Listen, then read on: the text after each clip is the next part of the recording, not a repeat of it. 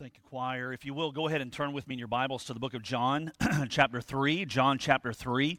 And uh, we are continuing in this series we started just a couple of Sundays or so ago called 316. Kind of an interesting little uh, uh, series title, uh, chapter reference, verse reference. And what we're doing is we're pulling out different passages of Scripture that are found at 316, chapter 3, verse 16. We started two weeks ago in 2 Timothy, chapter 316. And uh, we looked at the passage where uh, Paul writes to Timothy says all scripture is God breathed.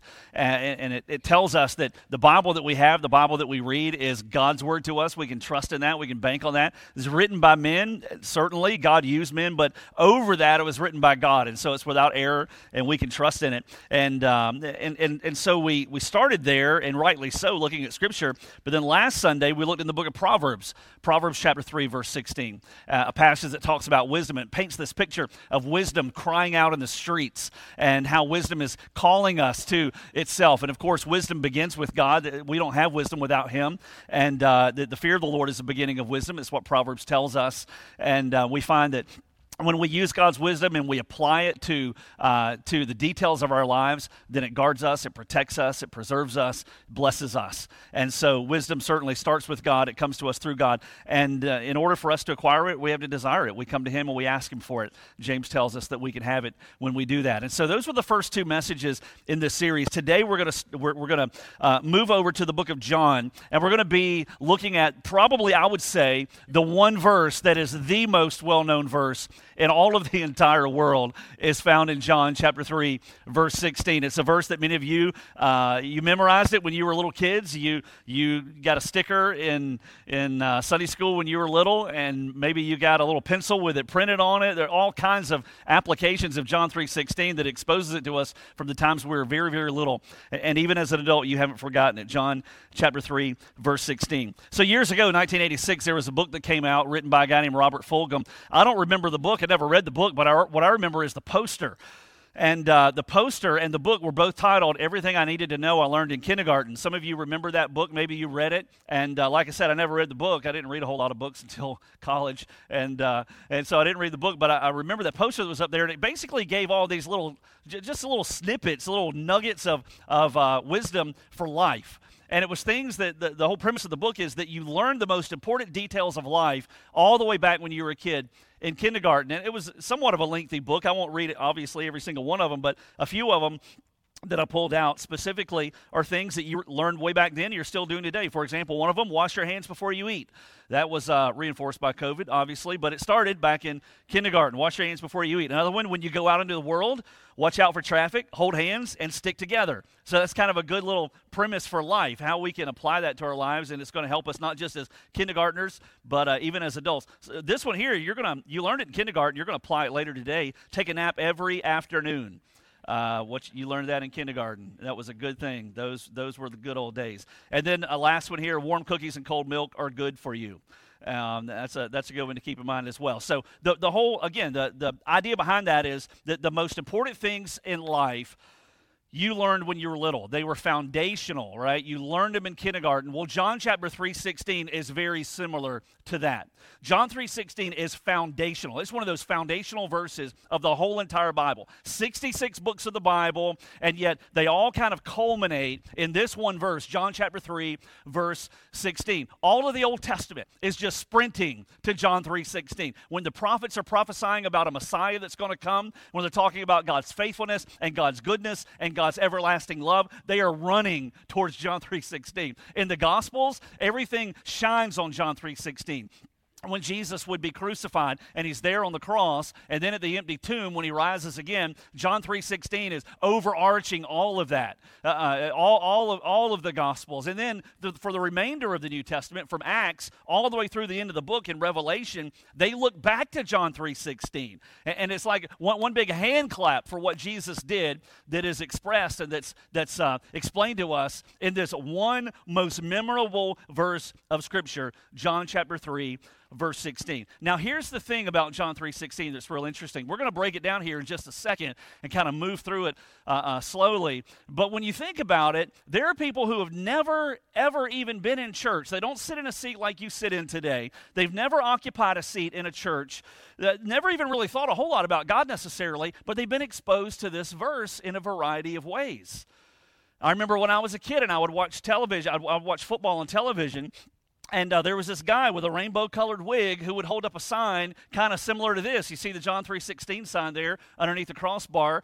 And I remember as a kid, uh, I would I would watch television, I'd watch football on television, and there was this guy with this wig. Now that's not him specifically. A lot of other people kind of followed his lead, but it seemed like he was at every single ball game in the NFL on, on the same day. I don't know how he appeared in so many different places, but you would see these signs and you see him at football games and at baseball games and uh, all kinds of different sporting events. You'll still see signs like this that are out there for all the world to see.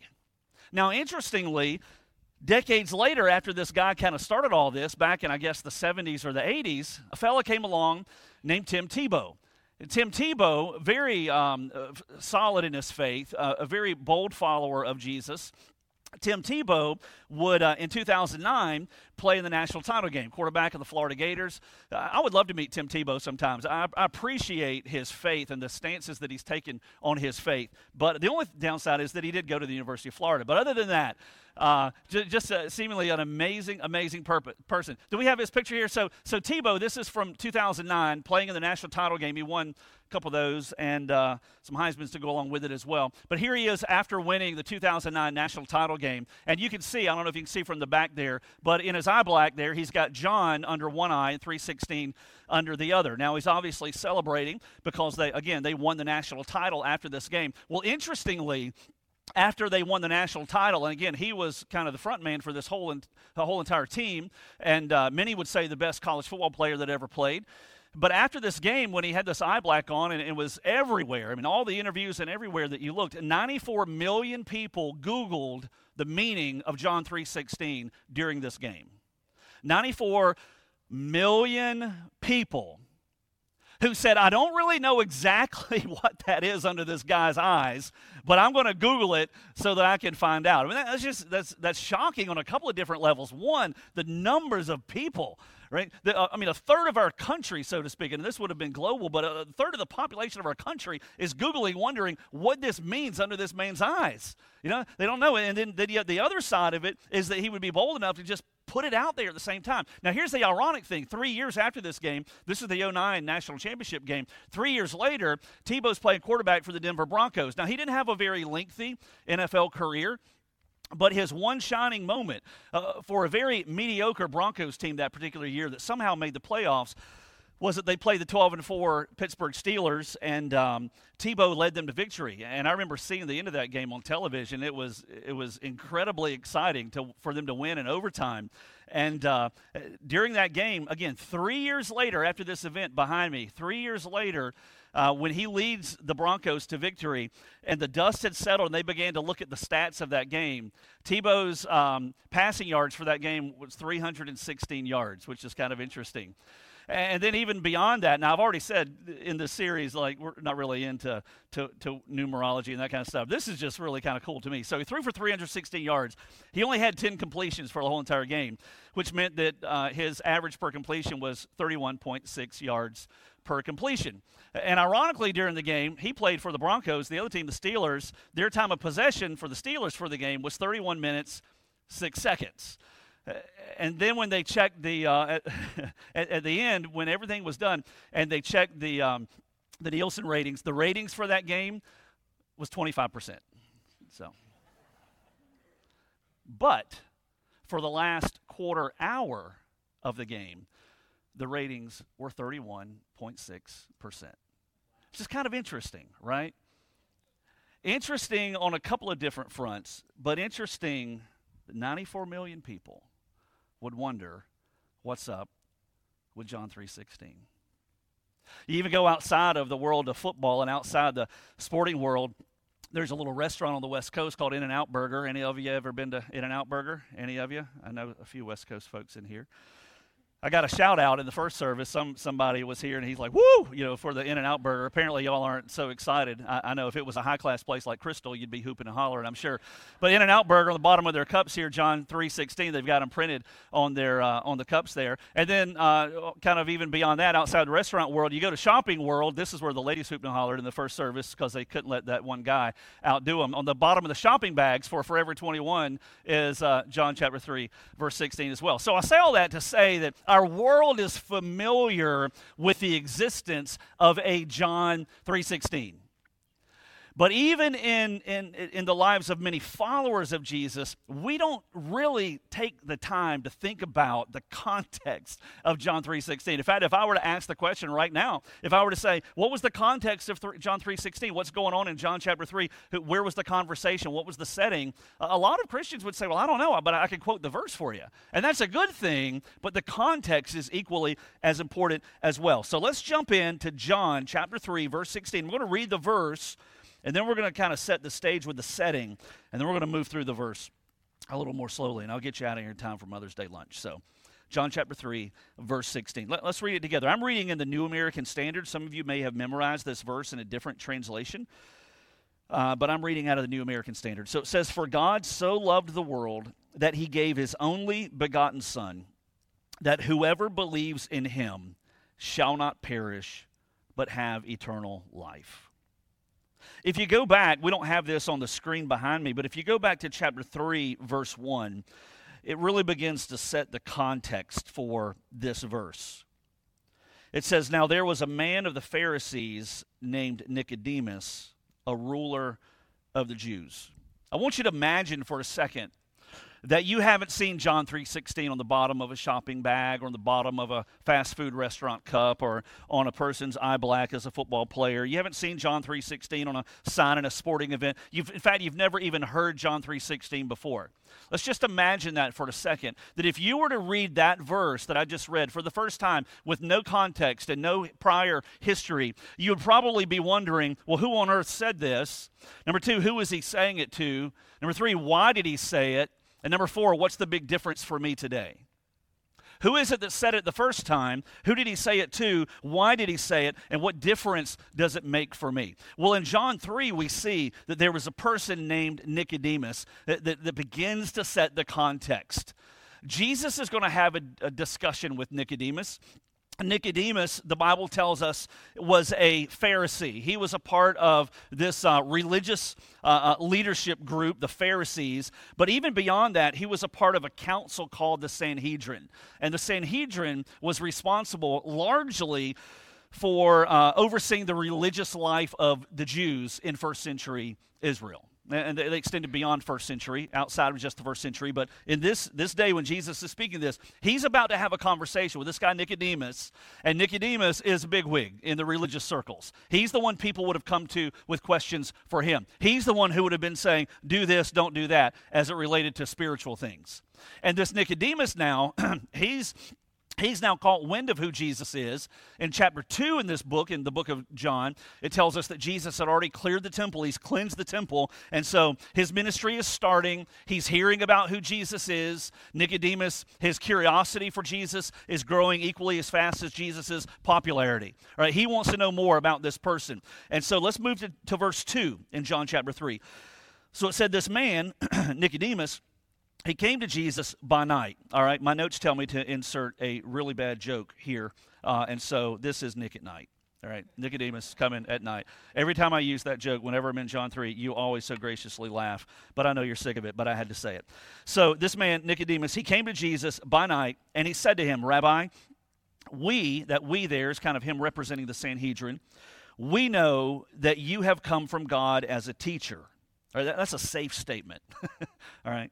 Uh, the Pharisees are later, three years later, are going to be re- largely responsible for crucifying Jesus.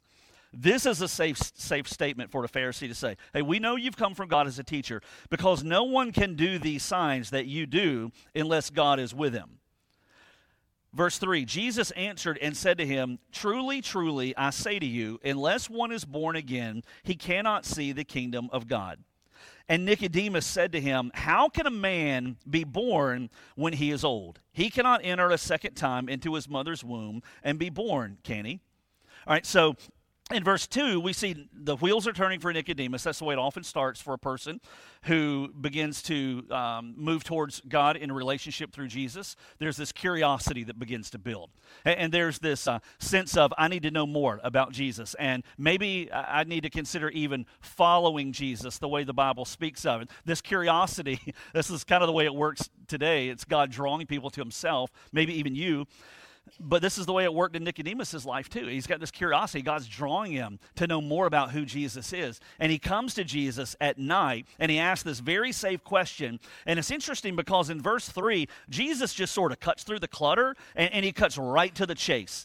And he says, Listen, Nicodemus, I tell you, unless a person is born again, he can't see the kingdom of God. Now, verse 5, in just a second, you're going to see, says he can't enter into the kingdom of God. And what Jesus is doing here, he's painting this picture that there are those who are outside of a relationship with God, outside the kingdom, and then there are those who are inside of a relationship with God, inside the kingdom. And what Jesus is, is doing here, he's, he's demonstrating to Nicodemus, he's helping to clarify that there has to be a change of position in your life for you to be able to say that you are in a relationship with God, right? Just because we're American doesn't give us the, the privilege of saying, oh, I'm a Christian because I'm raised in a, you know, in a country where, where the gospel gospel is preached. That doesn't make us a Christian.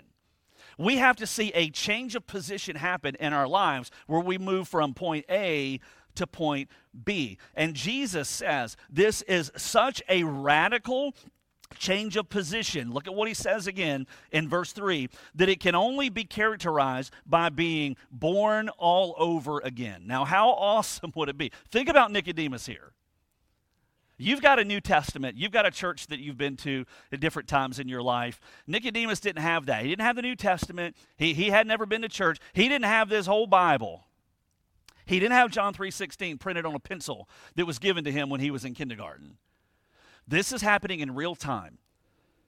And when Jesus is telling him this, can you almost see the wheels turning for Nicodemus and beginning to think, how awesome would it be if all of my past regret could be taken away so completely that it can only be described as though I've been born all over again with a brand new life. You might even think that today. You might even think, how cool would it be if all of the baggage of my past and all of my sins could be so clearly dealt with and removed from my life that it's as though I have been given a brand new life and that I have been born all over again. That's exactly what Jesus is talking about to Nicodemus.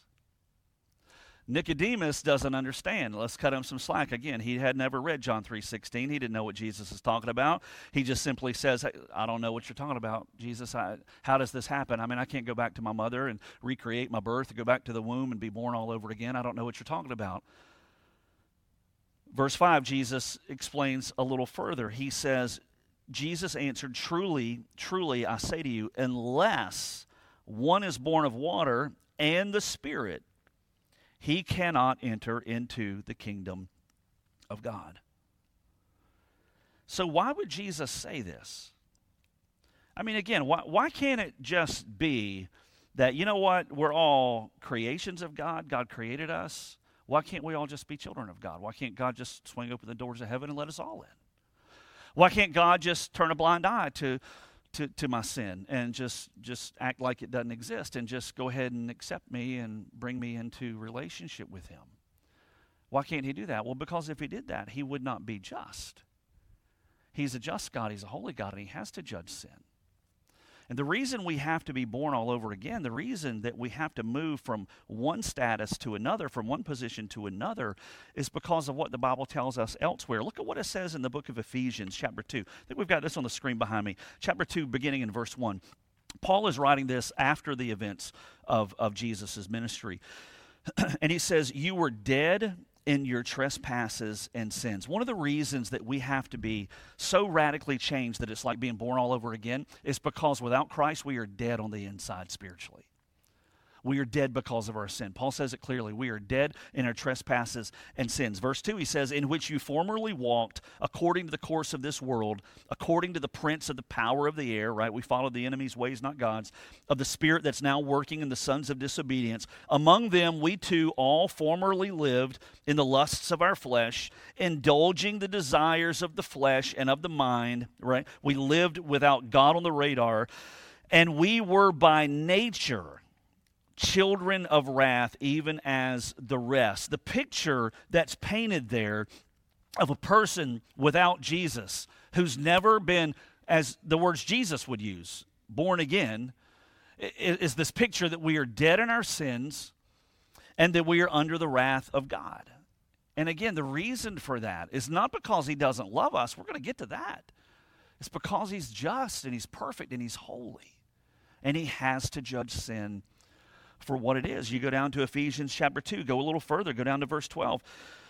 Paul is speaking here to the Ephesian Christians. He says, Remember what it was like before you had Christ. Remember that you were at that time separate from Christ. You were excluded from the commonwealth of Israel, strangers to the covenants of promise, having no hope and without God in the world. That, that's our position without Christ. That's why Jesus would say to Nicodemus, Man, your religion isn't going to get you into the kingdom of God. Just having some religious framework or some belief system is not enough. It doesn't matter how sincere you are, you've got to be so radically changed that the only way that humanly, within the confines of human language, that I can express this is that it's like you are going to be born all over again as a brand new person.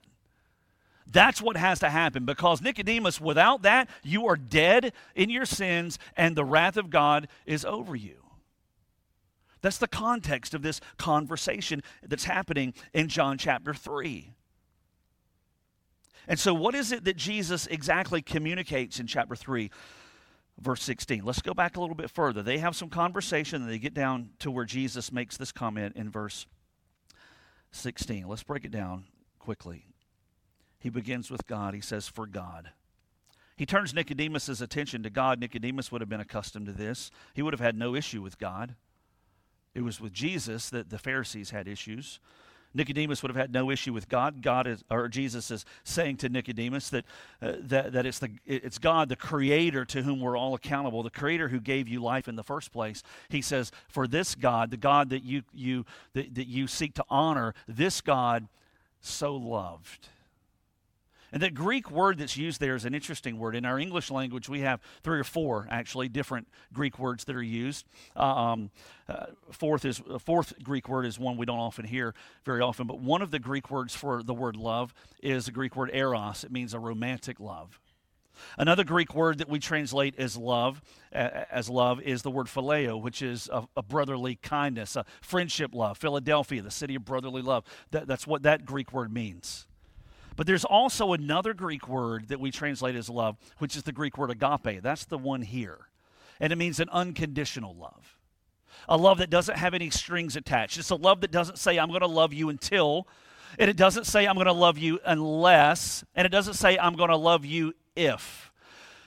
Many of you in here probably have been burned by someone, whether it was a parent, whether it was a spouse, whether it was a friend, or someone else in your life who said, I will love you, and I do love you, but it came with conditions. They loved you until, they loved you if, and they, they loved you with some type of a string that was attached. That's not the kind of love that God has for us.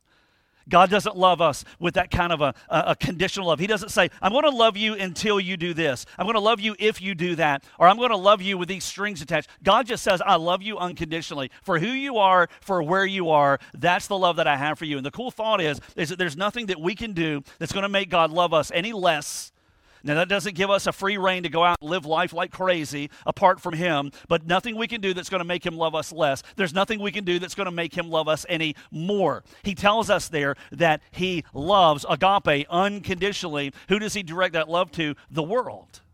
For God so loved the world. It's a Greek word here, the Greek word cosmos. There, are kind of two, two things in play when you think about the world, one of which applies here. Uh, oftentimes, we'll see later in the New Testament when the Bible speaks of the world, it's speaking about the belief system that's apart from God.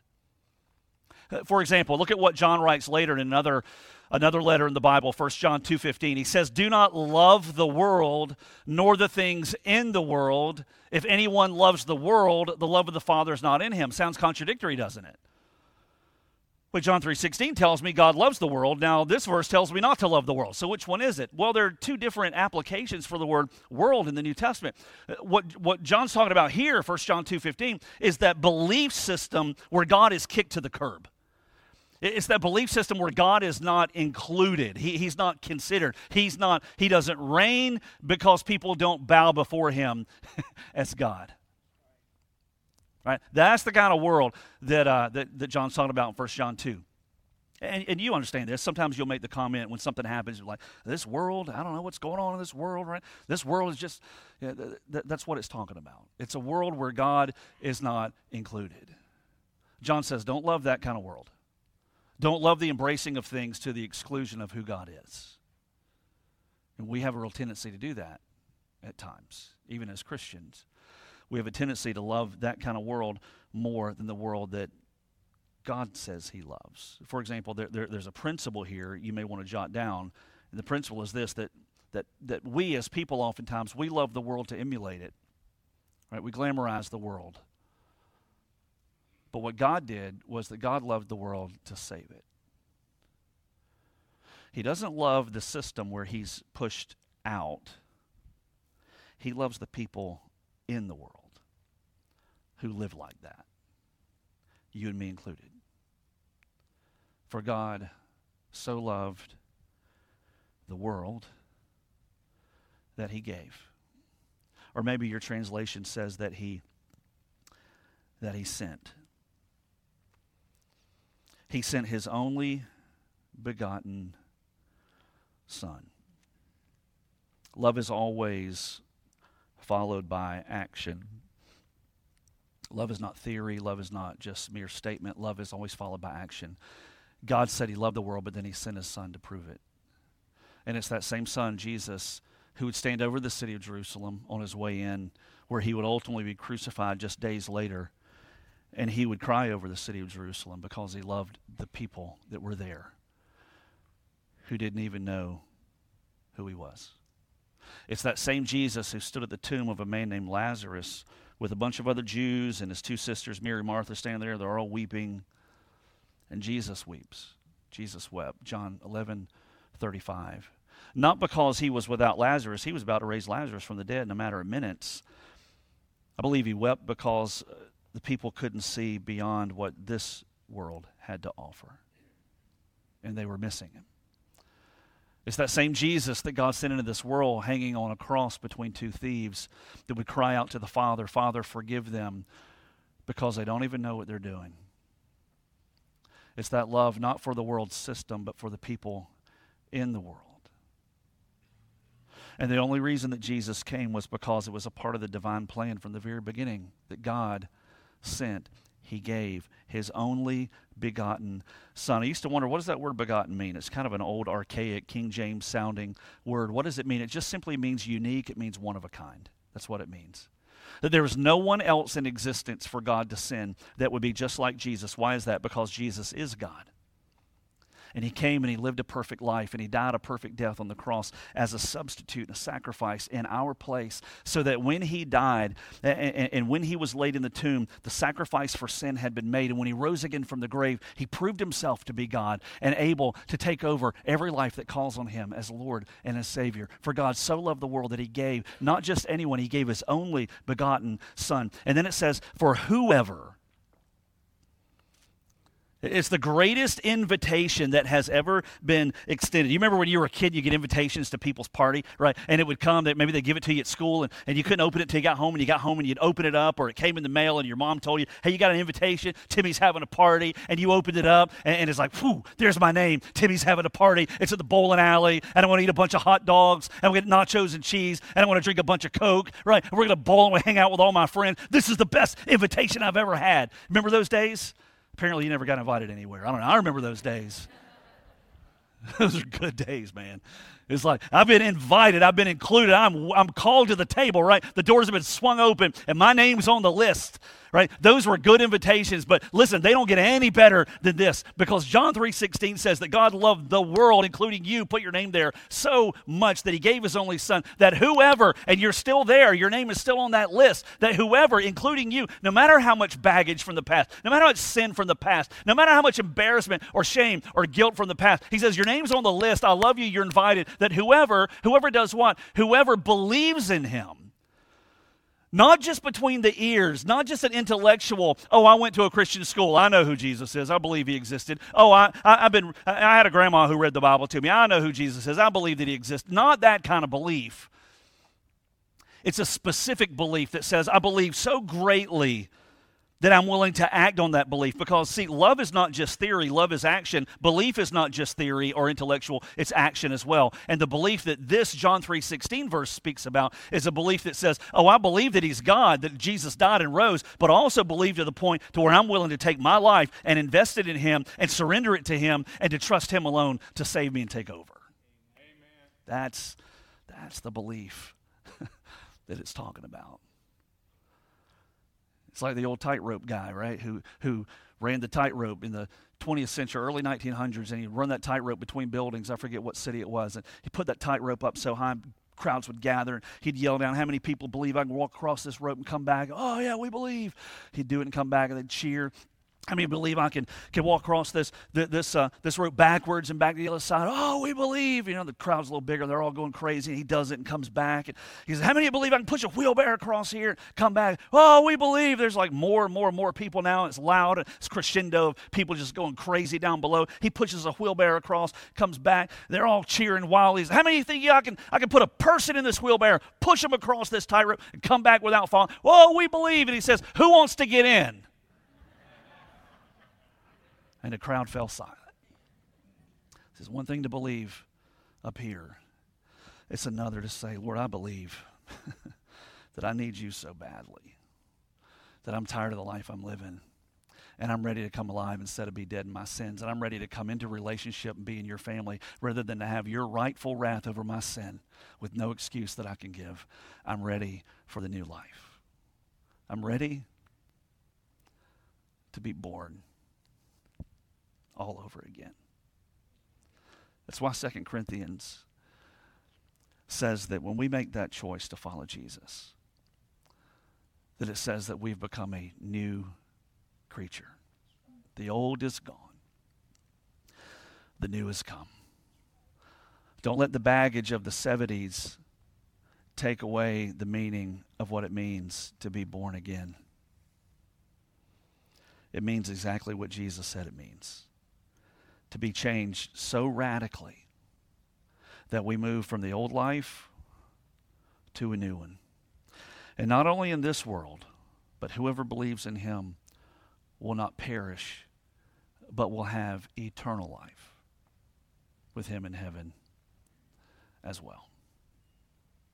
It's this verse that's foundational to the whole entire Bible. A verse that fewer than you realize really understand what it means to the point to where almost 100 million see it on TV and think, I got to find out what that's all about. Maybe for you, you've heard it for a long time. Maybe you had a mama that taught it to you. Maybe you've read it in the Bible. Maybe you've heard sermons like this many, many times. But you've never come to the place where you've truly shifted the control of your life from yourself to the person of Jesus. Maybe you've never come to the place where you've believed beyond just the intellectual to the point to where you've said in your heart, you know what, I'm willing to trust you, Jesus, to forgive me and to take over. And if you've never done that and you don't have that assurance, you know what's waiting is just your simple decision. He's already paid for it. He's already done all the heavy lifting. He died, he rose. The only thing that stands now is the decision you're going to make. Am I going to get in the wheelbarrow or am I just going to watch from a distance and miss it? Let's pray. Heads bowed, eyes closed. No one looking around. Maybe for you today on this Mother's Day 2023, maybe God has spoken to your heart so loudly to where He's helped you to see that He loves you beyond what you ever really imagined. But maybe He's also helped you to see today that you don't have the relationship with Him that you thought you did. Because your belief in Him has only been an intellectual belief. You've never truly invited Jesus to forgive you and to take over your life, to make you brand new on the inside. Many in this room have done that, and you celebrate when you hear and when you read a verse like this because you know the whole reason you're a different person is because a verse like that is true. But I want to talk for just a second with heads bowed and eyes closed to those that have never acted on this verse. You might have been in church for decades, but you've never trusted Christ alone to forgive and take over. You know what? If that's a desire of your heart, I'm not going to try to talk you into it. All I can do is just share the truth. God's got to draw you and you got to follow Him.